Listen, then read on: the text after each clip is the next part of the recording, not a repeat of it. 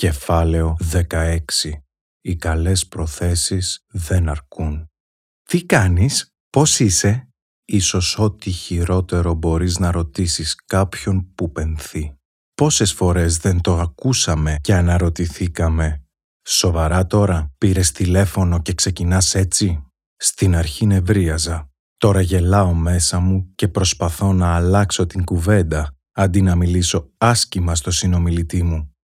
Είναι μια ερώτηση που εξαφανίζει τον άλλον και δείχνει ότι ουσιαστικά δεν ενδιαφέρεσαι για αυτόν. Ουσιαστικά το λες γιατί δεν θέλεις να σκεπτείς κάτι καλύτερο να ξεστομίσεις. Είναι μια καλή πρόθεση και προσπάθεια, αλλά δεν αρκεί. Δείχνει απλά ότι ίσως δεν έχεις καταλάβει τι συμβαίνει και ξεκινάς χάνοντας τον συνομιλητή σου. Πώς να είναι δηλαδή κάποιος που έχει χάσει τον αδερφό του από δυστύχημα ή την αραβωνιαστικιά του που σχεδίαζε να παντρευτεί τον επόμενο χρόνο ή μια γυναίκα που απέβαλε μετά από επιπλοκή στη γέννα ή ένας πατέρας τον γιο του από υπερβολική δόση ή ένας φίλος τον κολλητό του από αυτοκτονία και άλλες τέτοιες παρόμοιες τραγικές καταστάσεις.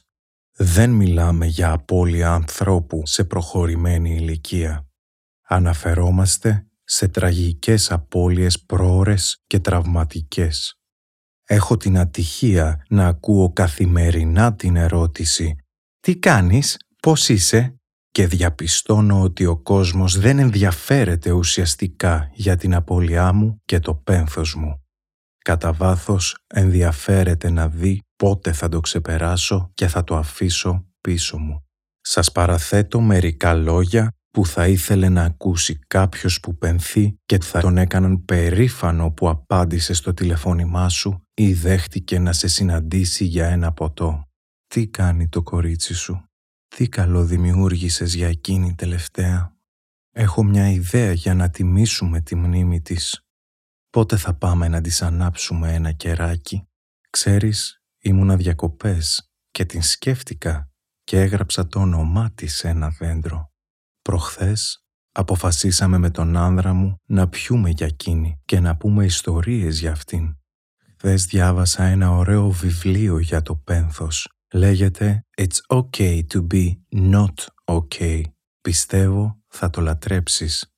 Στον άνθρωπό σου άρεσε η σοκολατόπιτα. Έκανα μία και την κέρασα στην γειτονιά για την μνήμη της.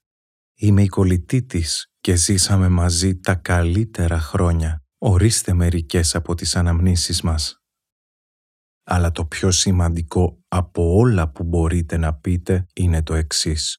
Θέλω να βρεθούμε να πούμε ιστορίες για τον άνθρωπό σου και να τον μνημονεύσουμε. Θα του δώσουμε ζωή έτσι και θα είναι παρόν στην παρέα μας.